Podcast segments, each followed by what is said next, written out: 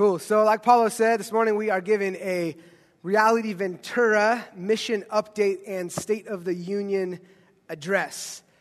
We're going to spend the bulk of our time this morning um, talking about where we are at in the process of becoming an autonomous church, where we are at with the preaching element of our Sunday gatherings, and where we are at with finding a permanent uh, vision and preaching pastor. But before we get there, I want to first remind us of our mission as a church, then briefly talk about how we're doing in that mission and also how that mission is funded. Jesus said in Matthew 28 All authority in heaven and on earth has been given to me. Therefore, go and make disciples of all nations, baptizing them in the name of the Father and of the Son and the Holy Spirit, teaching them to obey everything I have commanded you. Would you just pray with me for a minute? Lord, we look at this, these words that you said, Jesus. You said that this is the Great Commission, this is the mission. And we ask as we look at these things and as we look at how, that, how our church ought to play a role in that mission and where we are at currently in this transitional season, we ask that our hearts would be attentive to the leading of your Spirit, that we would hear what you want us to. Lord, that our minds would line up with your will in your ways this morning. We ask it in Jesus' name. Amen. So, those words that Jesus said, that is what we call the Great Commission, right? And that is the mission. It is the mission of the church, and it is the mission of this church. This is what we endeavor to do by the grace and power of God. So, how do we as a church endeavor to do this? Well, in three ways. Number one, locally as sent people. Number two, strategically with church planting. And number three, globally through global missions. First of all, we do it locally as sent people. How, how is local mission accomplished? Well, local mission is primarily accomplished by people recognizing that they are sent by Jesus. Jesus said to his followers, In the same way that the Father has sent me, now I send you. And then it's those people choosing to be on mission in their communities. Part of what it means to be a follower of Jesus is being the hands and feet of Jesus in our families, in our schools, in our workplaces, in our communities. But that takes a little bit of effort on our part. That means that we have to choose to, one, be available. We got to make ourselves available as a follower of Jesus, saying, God, what, what, do you, what do you want to do? Do you want to use me in some way? And that means, secondly, that we need to be proactive.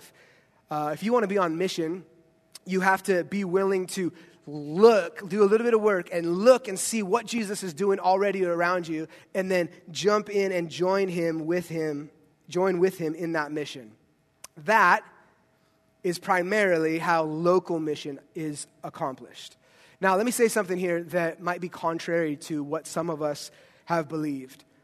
The church is not like the Red Cross, right? We don't donate to the local church because we believe in its cause and then sit at home while it does mission in our cities. Should the local church be involved in local mission? Yes. Should the local church be looking for ways to corporately impact its cities? Yes. But the local church entities, you know, like reality and uh, missionary church and Bible fellowship and Calvary Chapel, those uh, churches are not the primary vehicle to move mission forward. The primary vehicle is the church, as in the people. So, like me and you, church, we are the church, and that is God's primary vehicle to move mission forward. We don't just like leave it to the quote unquote professionals or like the pastor guys to do it, right? The pastor guys' jobs are to equip the saints to do the work of the ministry, is what Ephesians 4 says. But the work of the ministry, the mission, is intended to be accomplished through the people, us, all of us, not just the guys and gals on staff at a church.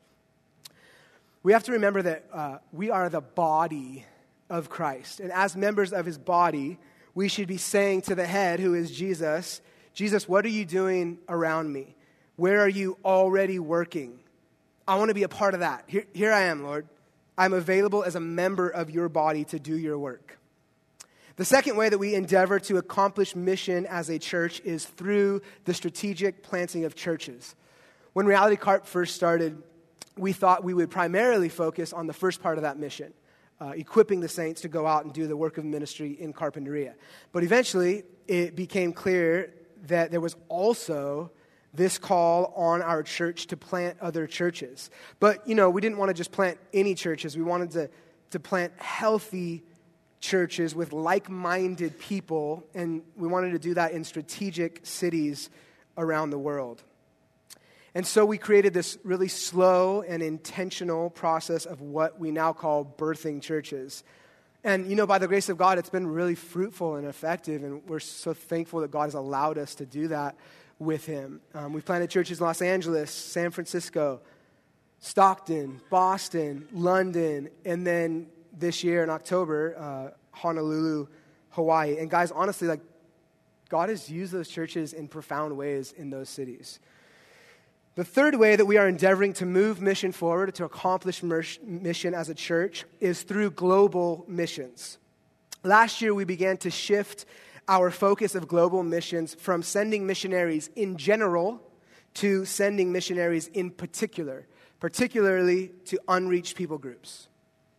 40% of the world lives within unreached people groups, meaning that there is no indigenous, self propagating Christian movement among them. 40% of the world. And yet, 80 to 90% of missionaries who go out to the field go to reached people groups or, or with reached people groups. Now, we love that. We love that missionaries are going there. That's a real legitimate call that God calls people to. We celebrate that. We support people who are doing that. But it is also our desire to train up and send out missionaries to the unreached, the people who have not been reached yet with the good news of Jesus. And real quick here, with reaching the unreached, there are three significant things that are happening right now. One, people are uh, being stirred up for the unreached. Last month we set out Natalie and West, um, right here from Reality Ventura, to the unreached Albanians. Currently, there's eight families from Santa Barbara, Carp, and Ventura who are in the process to go to unreached peoples. Um, that's super gnarly and crazy and really rad. Several of those families are from Ventura. Secondly, the thing that's going on with reaching the unreached is uh, we we recently expanded our strategy to be able to send teams of people as opposed to just individuals into the mission field. This is going to be really important as we target a place to send uh, missionaries. And then, thirdly, next month, as was mentioned during announcements, uh, we are launching a prayer network, which will allow more of us who aren't actually going to stay and, one, be more educated, and two, to better partner with reaching the unreached, specifically through prayer. So that is the mission making disciples. And that is how we are endeavoring to accomplish that mission here at Reality Ventura. Now, let's talk for a minute about mission resources or how the mission is funded. Two questions I want to answer here. Number one, how is our giving and generosity at Reality Ventura? And number two, how are we as a church financially investing in the kingdom? Just as an FYI, these numbers, in case you're a numbers guy and care about this stuff or gal, um, the, these numbers are from our fiscal 2016 year. So um, that's September 2015 through August 2016. So the total amount, total amount of money given through tithes and offerings this year to Reality Ventura at Reality Ventura uh, was $1.74 million. Uh, no, it sounds like a lot of money, huh? For those of you uh, who want to know, that's actually a 6% decrease from last year. Now, is that something to be concerned about? Well, maybe, yeah. It depends on why it's down 6.7%. If it's because we're lacking in generosity and lacking in trusting God with our finances, then yeah, there's probably something to be concerned about. But if it's something different, like people are just giving somewhere else in the kingdom of God, or people who are giving here regularly just aren't here anymore and aren't giving, then yeah, it doesn't, it's not really that big of a concern. That has different implications, um, which we won't you know, talk about today, but it's not really a concern for our purposes today. Now, if we were uh, CEOs trying to run a successful business, this $1.74 million, this would be the number we'd be focused on, right? You'd call it like the, the gross income or whatever. But as pastors, we want to be less concerned about the bottom line. You know what I mean? We're not trying to like just run a, we're not trying at all to run a successful business. We're trying to shepherd people's hearts. So we're less concerned about the bottom line and more concerned about the heart of an individual. So the numbers that we would be a little bit more concerned about today or you know to look at a little bit more are these next ones. Who is giving? Well, 88% of adults at Reality Ventura are giving. That's pretty rad, dude. Like 9 out of 10 people are giving. And this next chart here is how that breaks down. So I'll just sum it up for you here. Uh, basically, most of us are giving less than $1,500 per year. So maybe that's not that awesome. Um, that means I think there's probably some room for growth, and here's why. The Old Testament talks about this thing called a tithe. It means a tenth.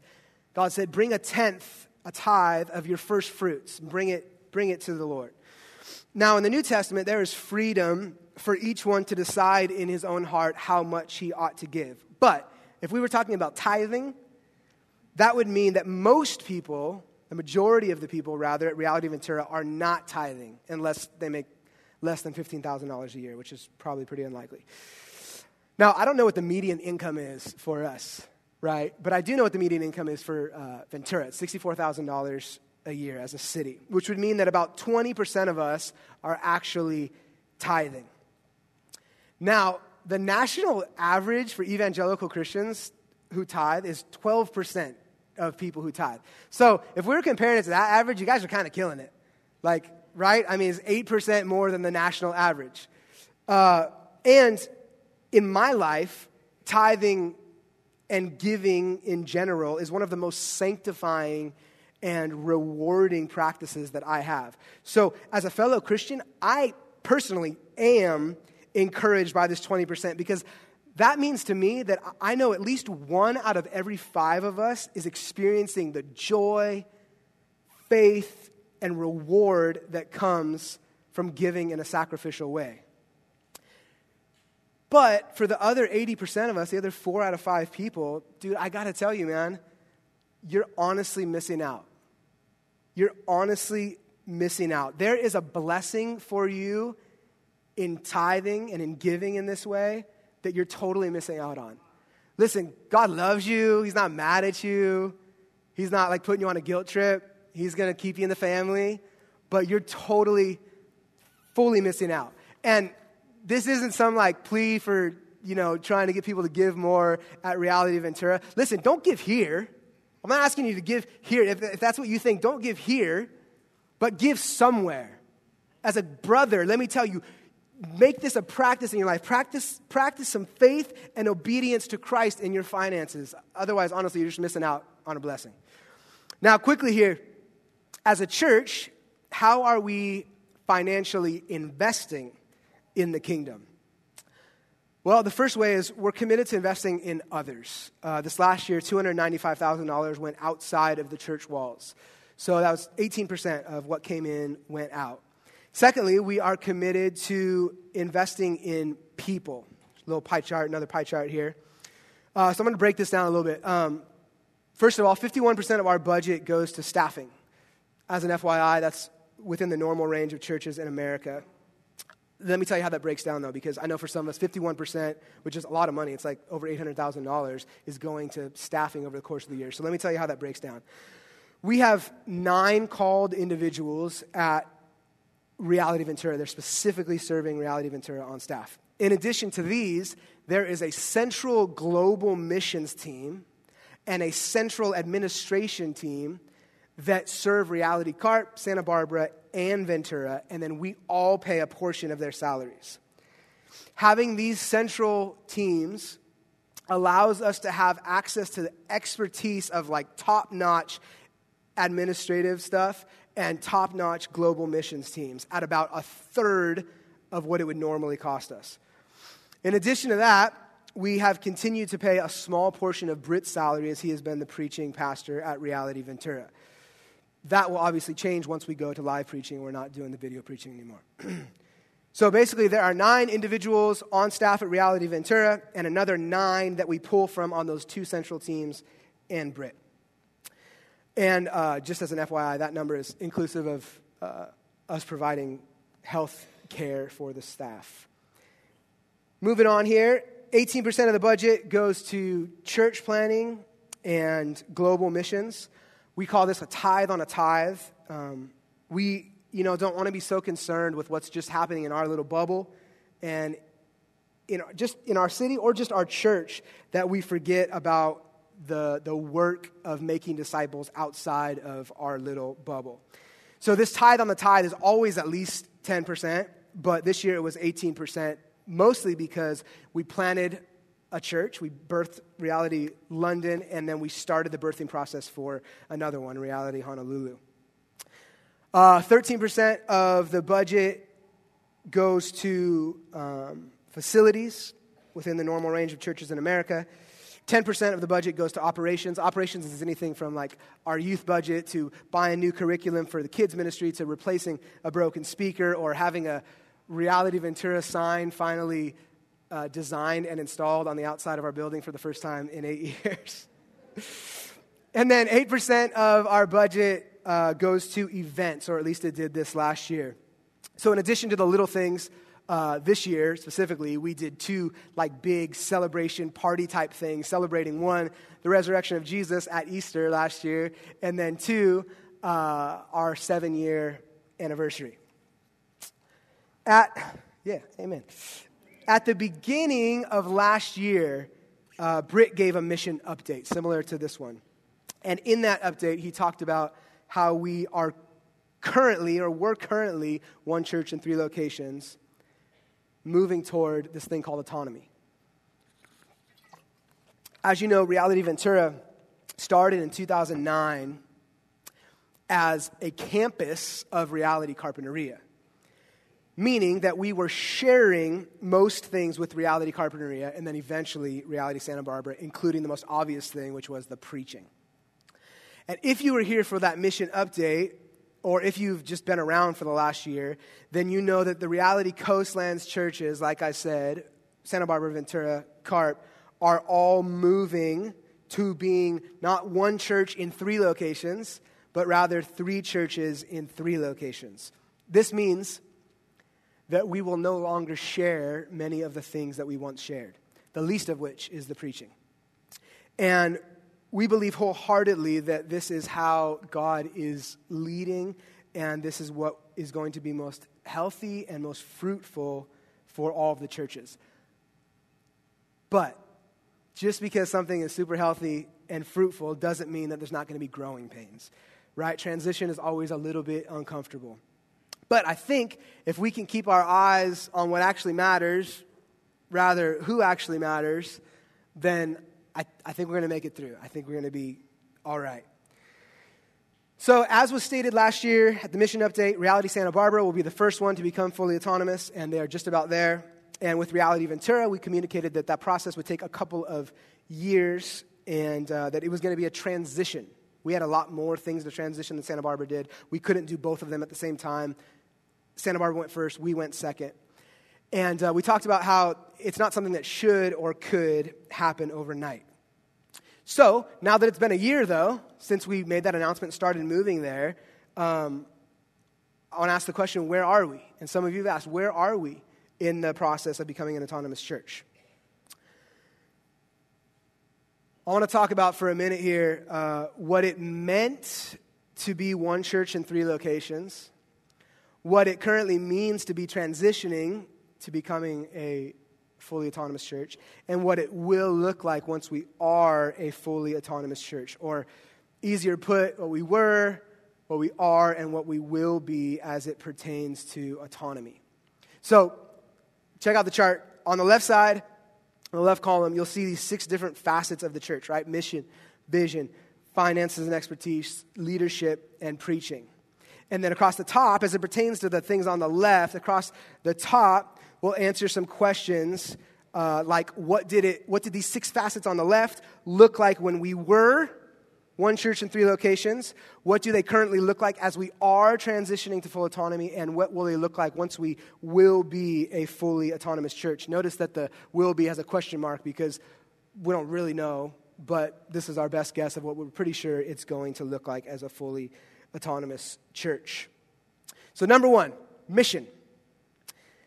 As was stated at the beginning, uh, the mission was, the big picture mission was and is and will always be to make disciples of all nations. The method by which that is accomplished might change from church or vary from church to church, but that will always be our mission and should honestly be the mission of every local church or community of believers.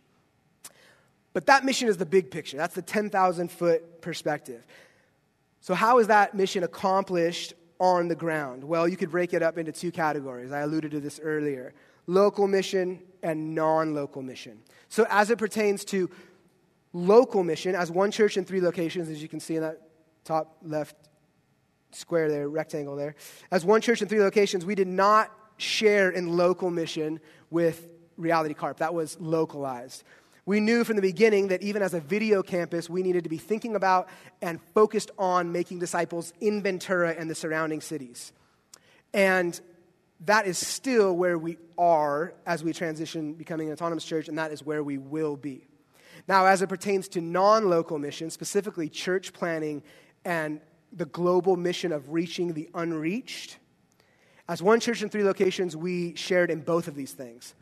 As we are transitioning to autonomy, we are still sharing in this non local mission. So, what does that mean practically? Uh, well, as it pertains to vision, not the next line, but as it pertains to the vision of like a mission. So, we're talking about non local mission, right? Church planting and reaching the unreached. Within that, you got to have some vision, you got to have some finances, you got to have some expertise in staffing. So don't move down yet, but I'm going to use some, the same language. As it pertains to the vision of non local mission, it means that we share the same vision with Reality Carp to reach the unreached. And we share the same vision and heart to plant healthy, uh, sustainable, strategic churches in cities around the world. As it pertains to finances within that non local mission, that means that a percentage of the Reality Ventura budget is allocated to global missions and church planting. This year it was 18%. Next year it might be less, might be more. And then as it pertains to expertise and financing within that non local mission, this means that the global missions staff serves Reality Ventura's vision to reach the unreached and serves the Reality Ventura missionaries as well as the CARP and Santa Barbara vision and missionaries. And then Reality Ventura, along with Carp and SB, contribute to those people's salaries. And then the same applies to church planting. When we will be an autonomous church, uh, will we still be partnering in non local mission? Again, remember, non local mission is church planting and global missions. Will we still be partnering when we will be an autonomous church? As far as we can tell, yes.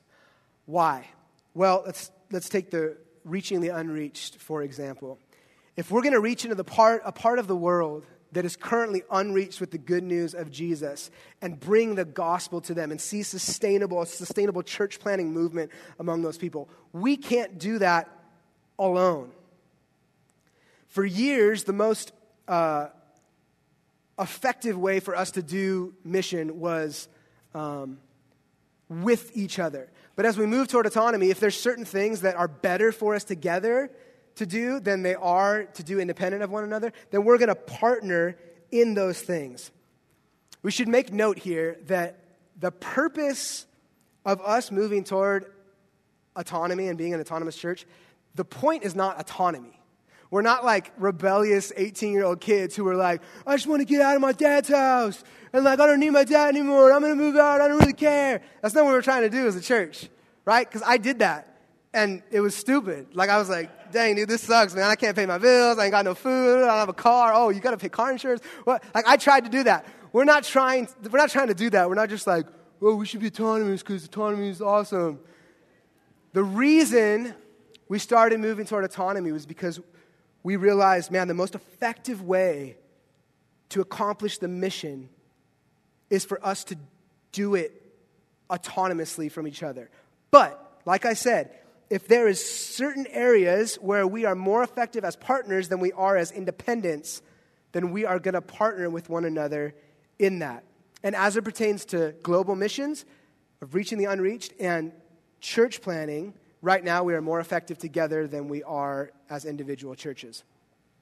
Britt talked about this thing last year called wings and weights. He said, everything we did before, that we shared before, was all wings. It all helped the three different campuses move mission forward. But most of those things, a bunch of those things, have become weights now. And so, if at some point this becomes a weight, then we're going to have to address that.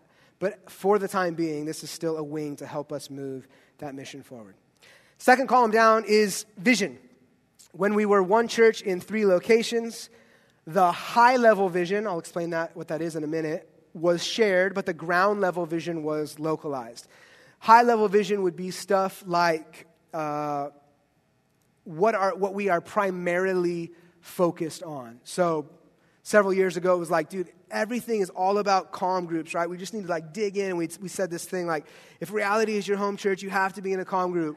And in addition to that, it would be like church planting and global missions, those types of, of big things, as well as stuff like, what are we teaching on Sunday mornings and how are we teaching it? What do we want to emphasize at our gatherings? Those are the high level vision, the big picture, so to speak. And that big picture stuff, as one church in three locations, was being discovered by a team of elders from Reality Carp, SB, and Ventura. We were leading, uh, leading that vision as one church. Back then, it wouldn't have even made sense to have like leaders that high level vision happening at the three different campuses because we were legitimately one church just meeting in three different locations. But when it came to ground level vision, there was always a lot of autonomy uh, between each of the three campuses. So if Reality Ventura felt led to have men's small groups instead of like a men's large group, or if we wanted to focus our local mission, focus our local mission efforts on uh, reaching the, the poor in Ventura, then we would just do that on a, a ground level there. Where we are currently, as it pertains to vision, is the ground level vision is obviously still localized, but we have also moved the high level vision here as well. So all that vision is happening, is all localized.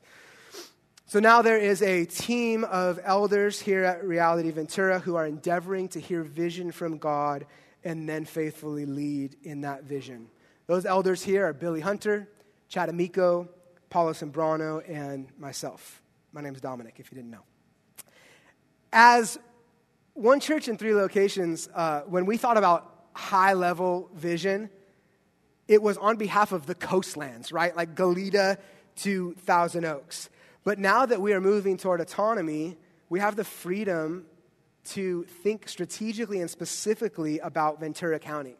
And we have the freedom to, to say, God, what is our role as an independent local church? What is our place? in this community? What is, what is our place in the nations?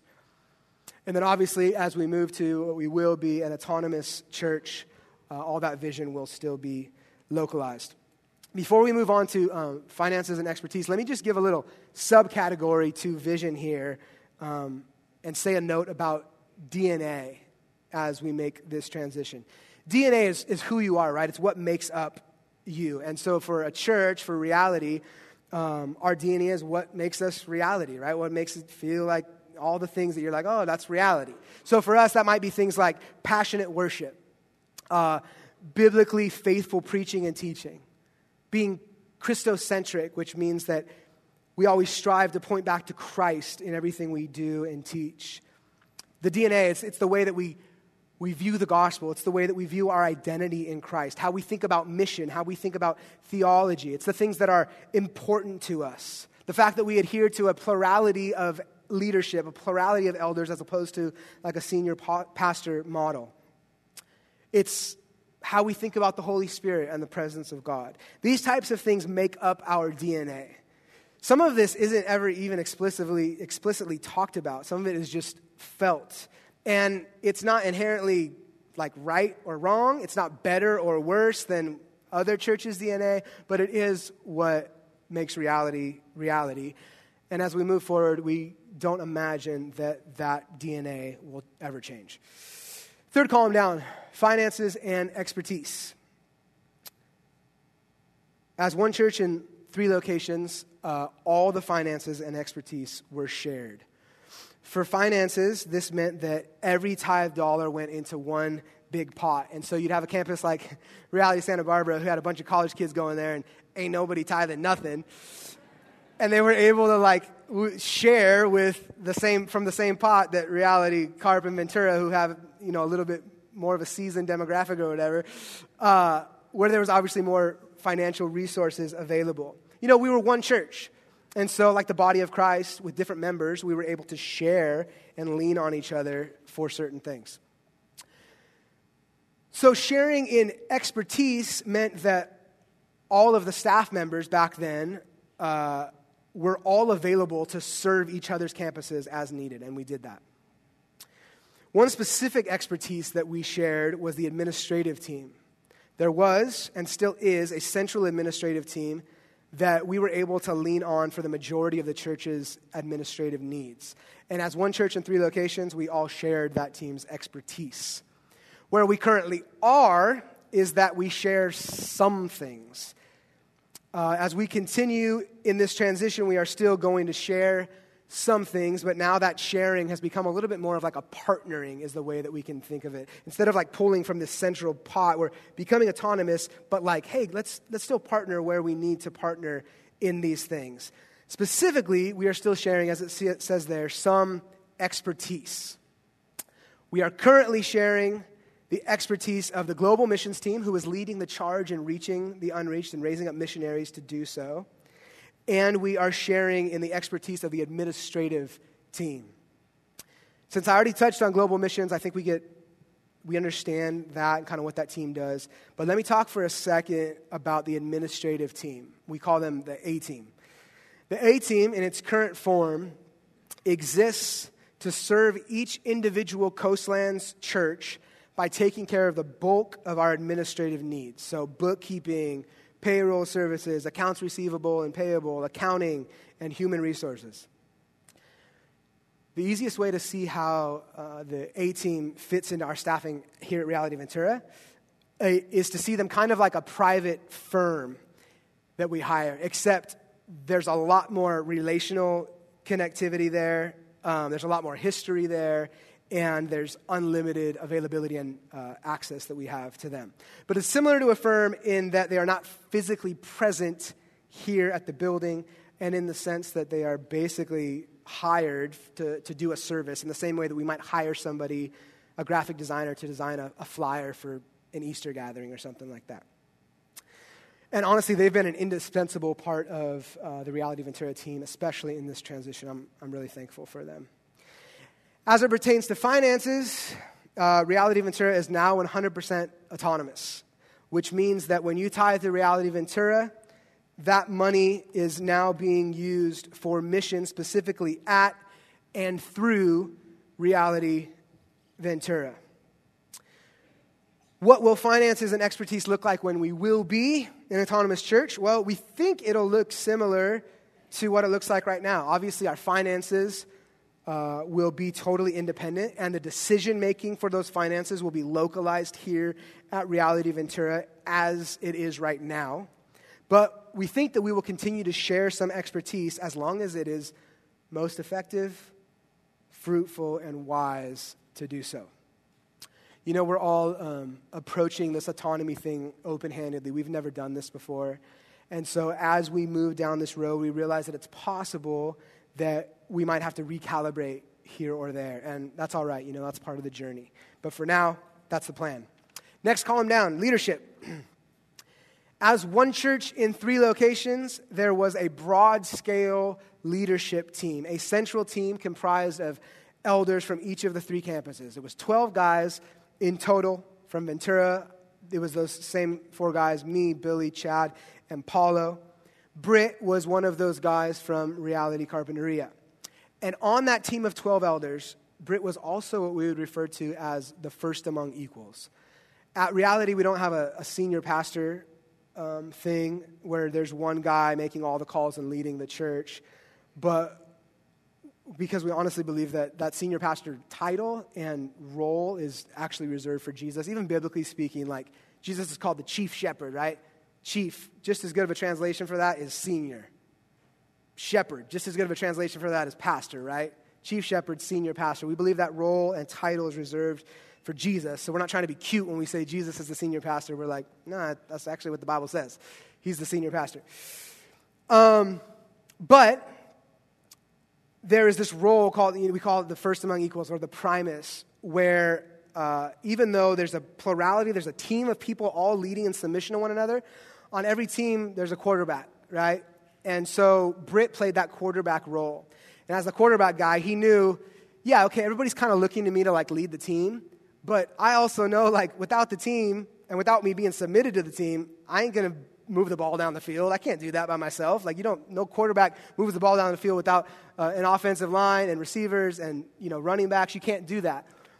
So Britt played that role as first among equals, even though we led as a team of elders, pastoring and leading the church. Um,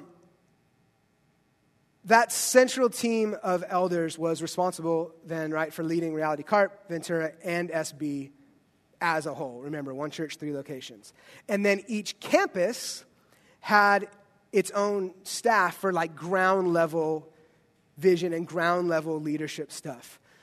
So, as one church in three locations, essential elders might get together and discuss something as simple as wanting to have uh, some space on a Sunday morning where people could like talk for a few minutes and not just say hello before they sit down before announcements. And we would make that decision and say, okay, now we're going to implement that at all three campuses. We'd make the decision together as leaders, then we'd implement that at all three campuses. Basically, anything that we felt like might have a strong spiritual or practical implication always came back to that central leadership team. Uh, like I said, we sat down and we, we really fleshed out what, what, do comm groups look like? What, what, what, do community groups look like? What is the purpose of those?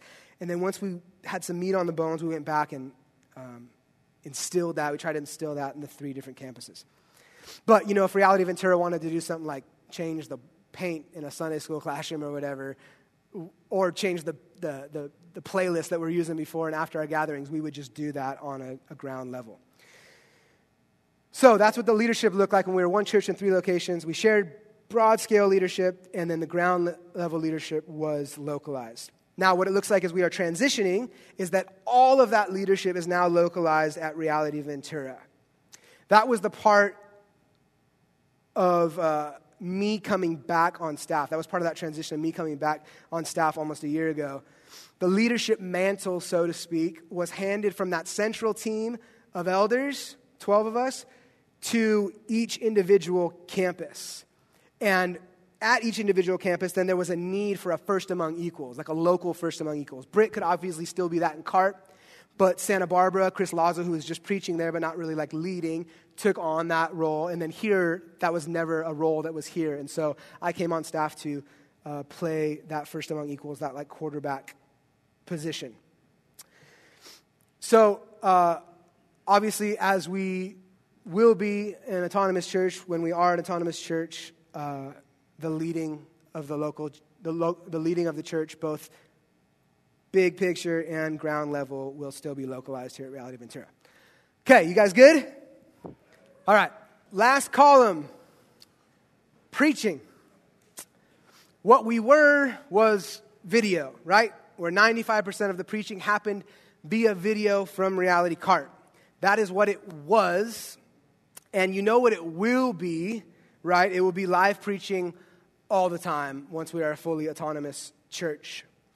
But let's talk about where we are right now. As we shared last year, um, we really believe that being one church in three locations is no longer the most effective way to move the mission forward in the coastlands and beyond, but rather to be three autonomous churches.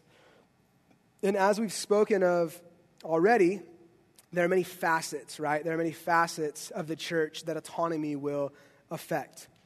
But one of the facets with the, with the most implications, and certainly the most obvious facet, is the preaching component.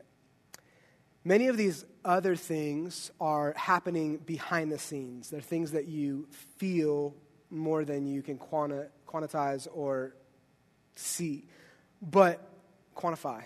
Quantize? Quant- quantize. Oh, that, you know quantize is? I'm a musician, right? So in the studio, there's this thing called quantize, where if you don't play anything on rhythm, you can just select it and push quantize and it makes everything sound good. So that's not what I'm talking about. Quantify. There are certain things that you, you couldn't quantify, you just kind of feel them, right? But the preaching element, let's be honest, this is the thing that we, most of us, are most concerned about. And the concern goes both ways. Honestly, I've heard, I talked to two schools of people, right? Some of us are concerned because we're just over the screen. We're like, dude, I'm over the video thing. You're like, this was a, a good season. I love Britt, but I'm ready for a physical person to be in the pulpit. I'm ready for some more connectivity. But then there's this other, you know, school of thought where it's like, you're concerned to lose Britt. You're like, yeah, all that connectivity stuff is great, right? But I like Britt. He's, he's a great preacher. I learn from him. And yeah, the screen isn't ideal, but, you know, I'm, I'm kind of fine with it. And I'm sympathetic to both of those schools of thought. But every good thing must come to an end. And almost three years ago, we started realizing that the screen had a shelf life. We didn't know that starting Reality Ventura. Nobody was really doing this in America or anywhere, so we couldn't like ask people, hey, dude, how was it like five, ten years down the road? We just didn't know. We knew we were supposed to do it. We didn't know how long it would be okay. We thought it would be okay maybe forever. We started realizing like three years ago that the, the screen and the video sermons uh, had a shelf life, as did the idea of being one church in three locations. And then several months ago, we began to realize a couple of things.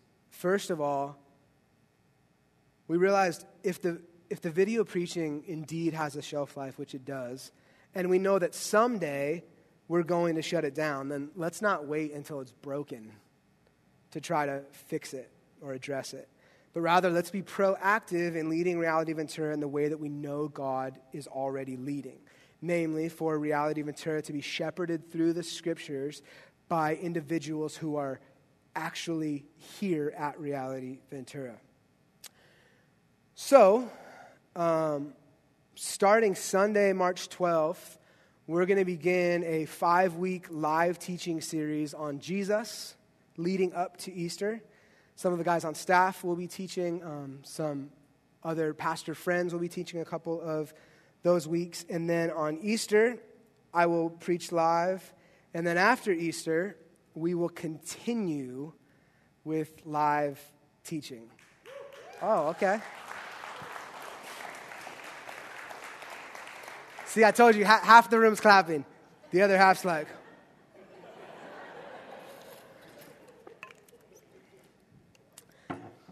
We will continue with live teaching, though, uh, through the form of team teaching. Team teaching means that instead of a single guy teaching every week, a team of us will be sharing that responsibility in the same way that we share the responsibility of leading the church. As far as we can tell, this team will consist of myself, uh, Billy, Paulo, Chad, and Sean Fay, and I'll kind of act as like the one leading the vision for that team.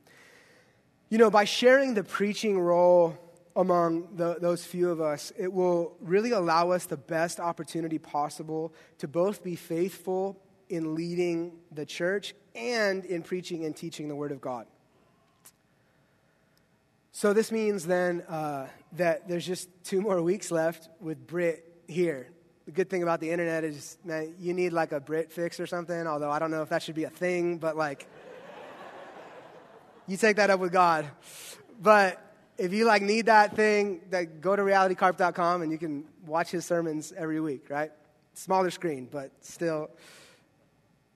Um, so Britt next week will teach part three in his series on heart conditions through the book of Matthew.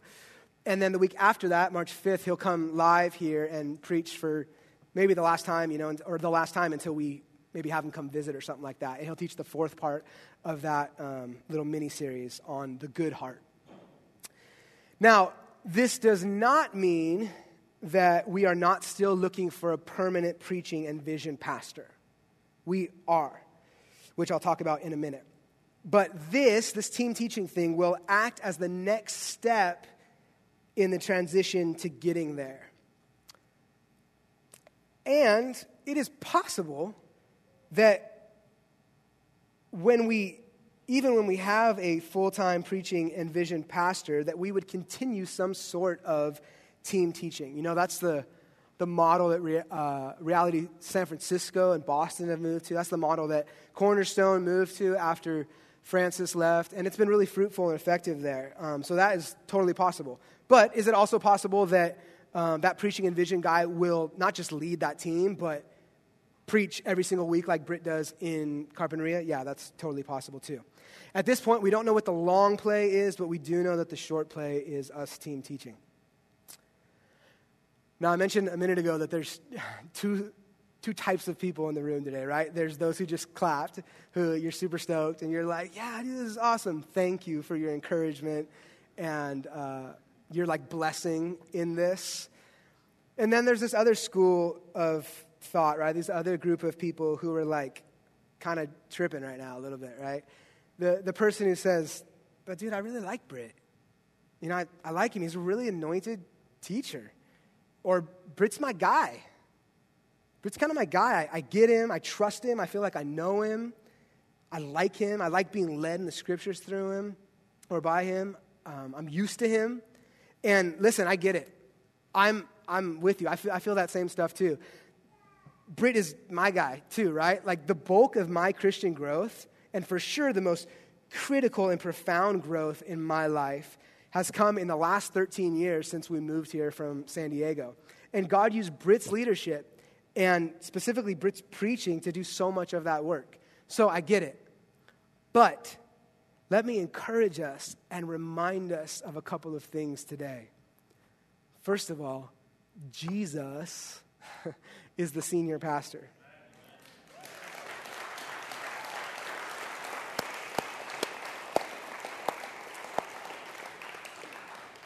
He's the chief shepherd, and he's the good shepherd.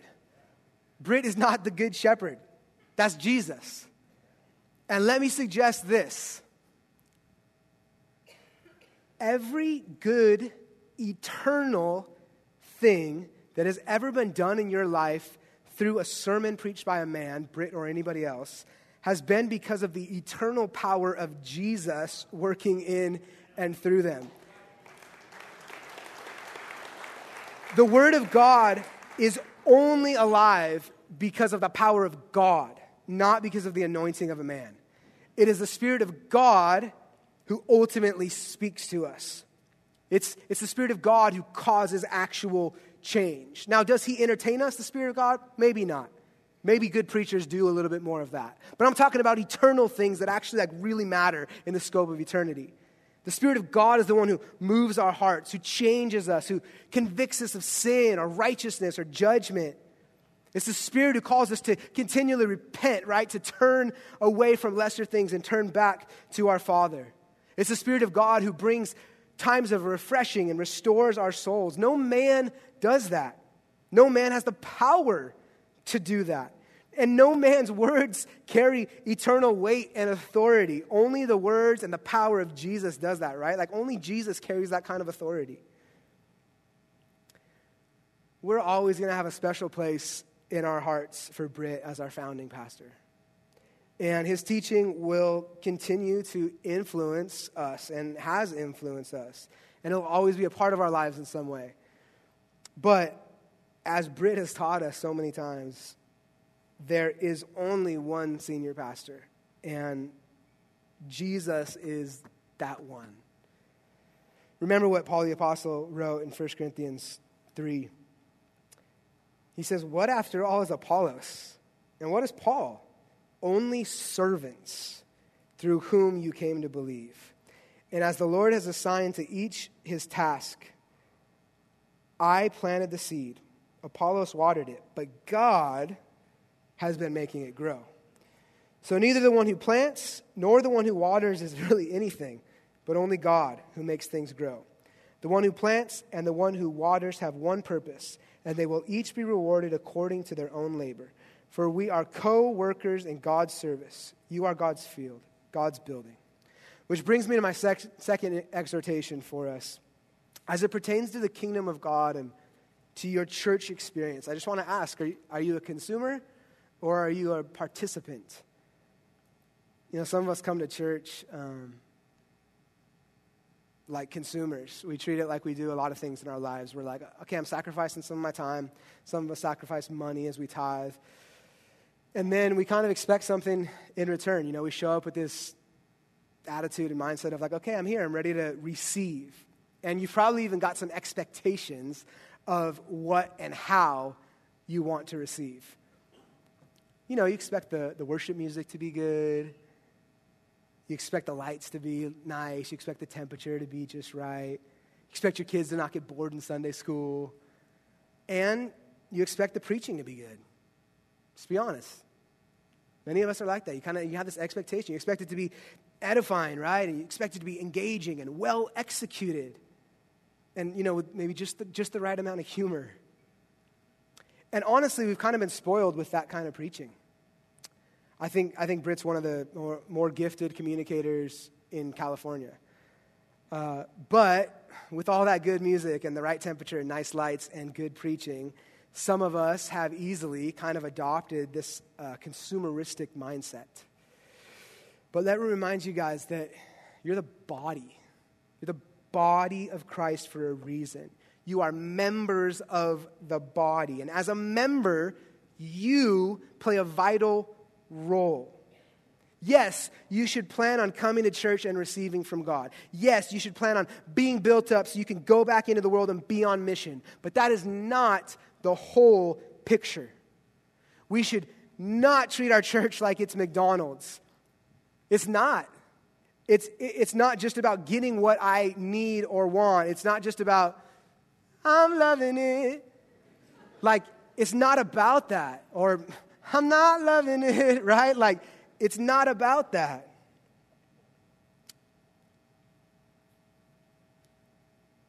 At the end of the day, uh, it's really about like a mindset change. Like some of us have to have a mindset change. We need, we need to change our minds from being consumers to being participants. Like I said, you're, you're all members of the body. So, are we consumers? Are we participants? Because as a member, God is calling us part- to participate in the kingdom, and that includes our church gatherings. Now, this participation could be as simple as you just showing up to church and being like, Lord, here I am. Do you want to use me in some way today to positively affect one of my brothers or sisters? Here I am, Lord. You want me to say something or do something for somebody or to somebody? It could be as simple as that. At a bare minimum, it should be that. Or it could be something, you know, maybe a little bit more defined where it's like you're actually serving in some official capacity. But like I said, at the end of the day, it's a mindset where it's like, I want to participate in the work of God and in my, in my church community. Now, I'll be honest. Um, when someone preaches who may not have as polished of preaching skills as Britt, and they stand up here, you might have to participate a little bit more in the sense that you might have to work a little bit harder to get and receive everything that God has for you. It might not be like spoon fed as much to you. But that's all right. I think we can handle a little bit of work. I, I, and I think that if we show up and ask God to speak to us, if we ask God to speak to us, that no matter who stands at this pulpit of these guys I'm talking about, we can trust that He is going to do that. Amen.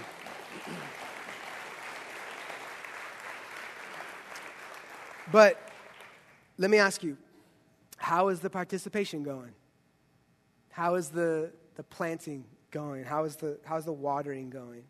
Are you just consuming or are you participating? Because if you're just consuming, you're standing on the sidelines, then I don't know, man, maybe it's time to put on the helmet and, you know, get in the game, right?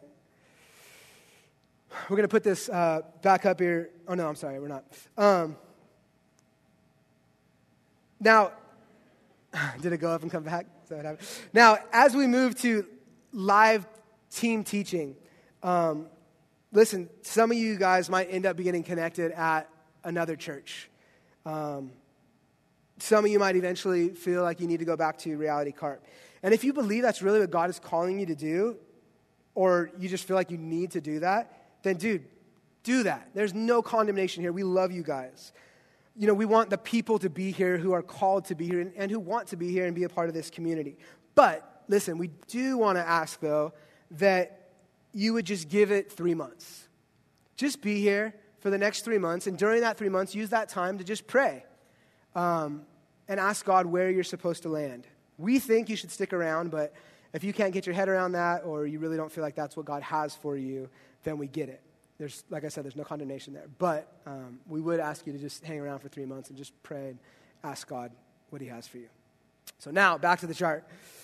Um, so, what the preaching element did look like as one church in three locations was video. What we are now, as we are transitioning, will be live team preaching. And what it will be is some form of live preaching. That might be a guy every week, like Britt, same guy, or it might be that guy leading a team of us preaching. Speaking of that one main guy, when we began to realize that God was calling us to be an autonomous church, one of the most obvious gaps, and this is, I'm done in four and a half minutes, so good job hanging in there. When we began to transition toward autonomy and realize that's what God had for us, like I said, one of the most obvious gaps was here at Reality Ventura was this preaching and vision role obviously, right? Uh, because as one church in three locations, Britt was filling that role. Needless to say, as we become an autonomous church, this pastoral role is going to be critical. It's pretty hard to have a football team without a quarterback. So, we want to ask uh, you guys in a minute to, to pray for this guy. But before we do that, I just want to explain this guy's role. This is the closest thing at reality that we have to a lead pastor. Um, this pastor will lead along with the other elders of Reality Ventura, but have this unique role of the, the primus or the first among equals. I agreed to fill the vision portion of that role as an interim position because I saw that that was the need, we saw together that that was the, the, the deepest need at Reality Ventura.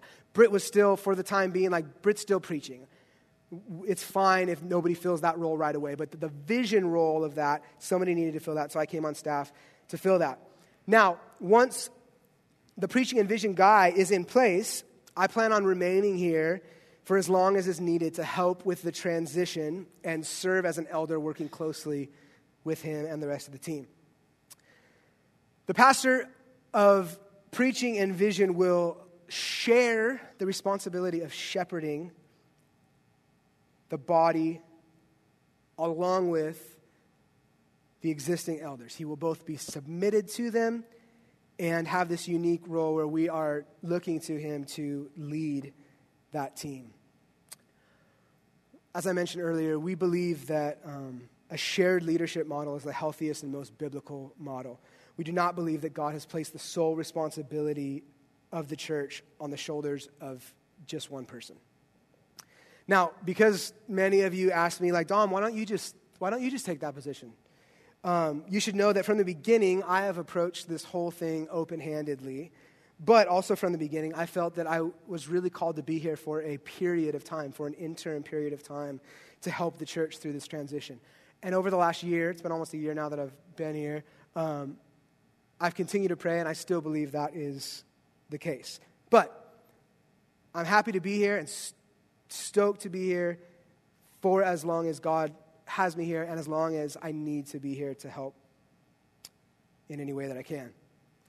So, listen, guys, we're asking you to join with us then in praying for wisdom and discernment for, for us, for, the, for reality, and for the elders, specifically in regards to the preaching and vision pastor. I have personally met with 10 different guys over the last year, some of whom were like recommended to me, some who just kind of like called me and was like, dude, I think I'm your guy, whatever. They didn't really say that, but kind of. Um, and you know, some of them were like, yeah, maybe, maybe there's something here. Some of them were like, no. Some of them were like, heck no. But at this point, it seems like there is possibly some potential momentum, meaning that we even have a, a couple of guys that uh, we are talking with who, I don't know, but we're continuing conversations. They may or may not be the guy, but there's a specific couple guys. Um, so listen, we just need, we just need wisdom. As we move forward in prayer and conversations, we just need wisdom and discernment from God. I'm gonna be honest, dude. I would be so stoked. And what I'm asking for and what you can ask for for us is for God to just do, like, speak to us in some crazy, supernatural, prophetic way. Like, right in the sky, or like, remember in Daniel and like, God wrote on the wall? Like, just something like that. So you just take a picture and be like, look, God said. But God usually doesn't leave me like that, and He probably won't, but we can ask, right? So, uh, as we're praying and looking, guys, let me remind us of something. We're not, we're not looking to clone Britt here, or me for that matter. We're not ever going to replace Britt, and we shouldn't, and we, we couldn't. We shouldn't try to.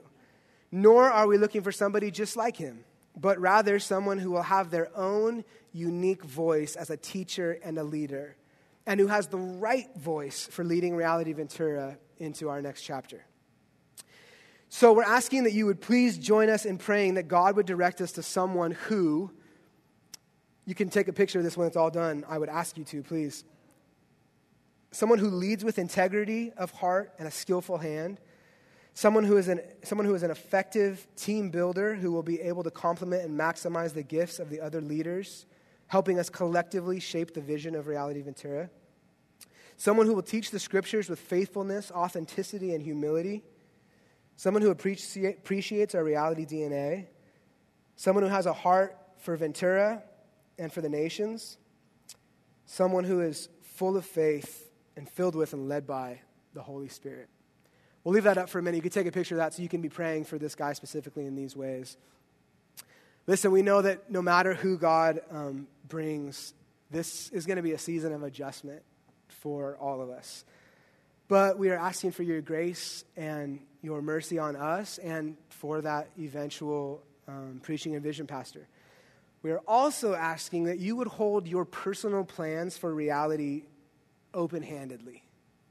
This is a time for us to be united in the Spirit as we seek God together. But listen, this is Jesus' church, and we can trust in his divine wisdom and sovereignty that he will bring us the right person at the right time for this new season. As I said earlier, you are the church, guys. We are the church. So let's get off the sidelines. Let's stop, you know, just watching or whatever.